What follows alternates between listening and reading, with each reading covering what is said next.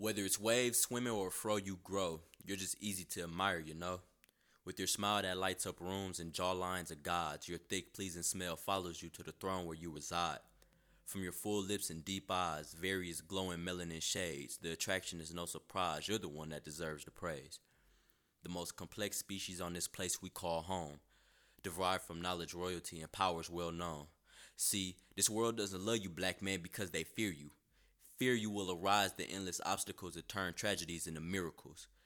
They will try to shoot you down, call you terrorists or thugs, want to put you in their cells, but who gave you the drugs? Who put the liquor store on your peripheral view? Who put the guns in your hands and let the power stir within you? But even if you make it through, they set up this business world too. You got long hours with unfair pay, trapdoors, and taunts. They make you fit the description and not what cooperate what America wants. C E O? Hell no. Lawyer? Doctor? You kidding, bro? See, when they talk of our strong America, they want to hide the fact that you're the ones that saved her. But then can't seek explanation that giving you a job you deserve is a favor.